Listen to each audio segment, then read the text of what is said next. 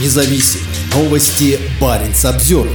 15 сентября российский военный корабль «Иван Грен» прибыл в Архангельск. Это произошло в рамках пропагандистской акции «Сила в правде», организованной Минобороны Российской Федерации. В этом году на борту можно увидеть поврежденную технику ВСУ и нацистскую литературу, якобы найденную российскими войсками в Украине. В рамках акции организована передвижная выставка военных трофеев, подбитой бронетехники ВСУ и двух патрульных катеров, а также нацистской литературы и атрибутики, добытых российскими воинами в ходе специальной военной операции, прокомментировали тур Иван Грена в Минобороны Российской Федерации. Минобороны РФ, которая является автором акции «Сила в правде», называют ее агитационно-пропагандистской, и они правы. На корабле можно увидеть много вариантов литер «З» и «В», большой плакат с цитатой президента Путина, лозунг «За Родину», вывеску с надписью «Победное слово за нами» и другие атрибуты пропагандистской риторики, которую стали использовать после начала войны в Украине. Помимо экскурсии, жители Архангельска могут подписать контракт и отправиться воевать в Украину. Для этого рядом с кораблем кораблем был установлен мобильный пункт отбора на военную службу. В отличие от очередей на экскурсию, желающих пополнить ряды военнослужащих, судя по фото, не было. На экскурсию пришли школьники из некоторых учебных заведений Архангельска и студенты САФУ. Во время экскурсии также провели церемонию вступления 30 детей в ряды юнармии.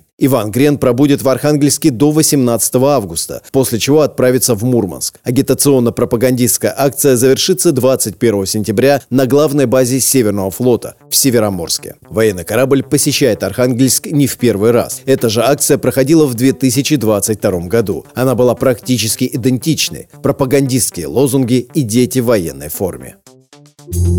Баренц обзервер